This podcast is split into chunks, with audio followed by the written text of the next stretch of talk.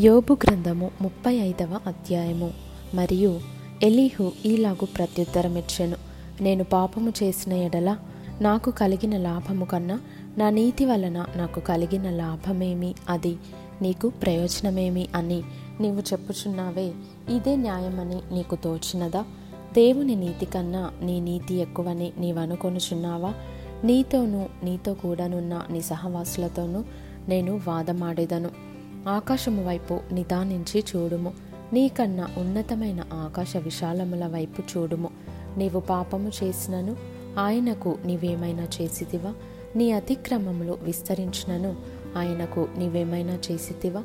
నీవు నీతిమంతుడవైనను ఆయనకు నీవేమైనా ఇచ్చుచున్నావా?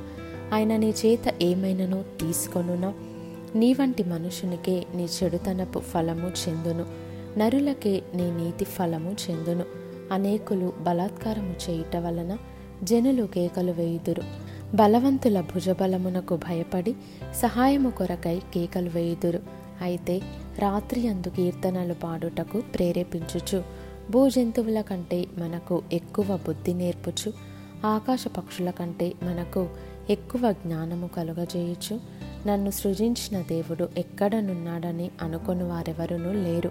కాగా వారు దుష్టులైన మనుషుల గర్వమును బట్టి మొరపెట్టుదురు గాని ఆయన ప్రత్యుత్తరం ఇచ్చటలేదు.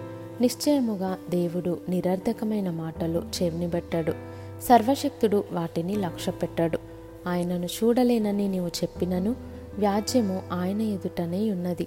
ఆయన నిమిత్తము నీవు కనిపెట్టవలెను.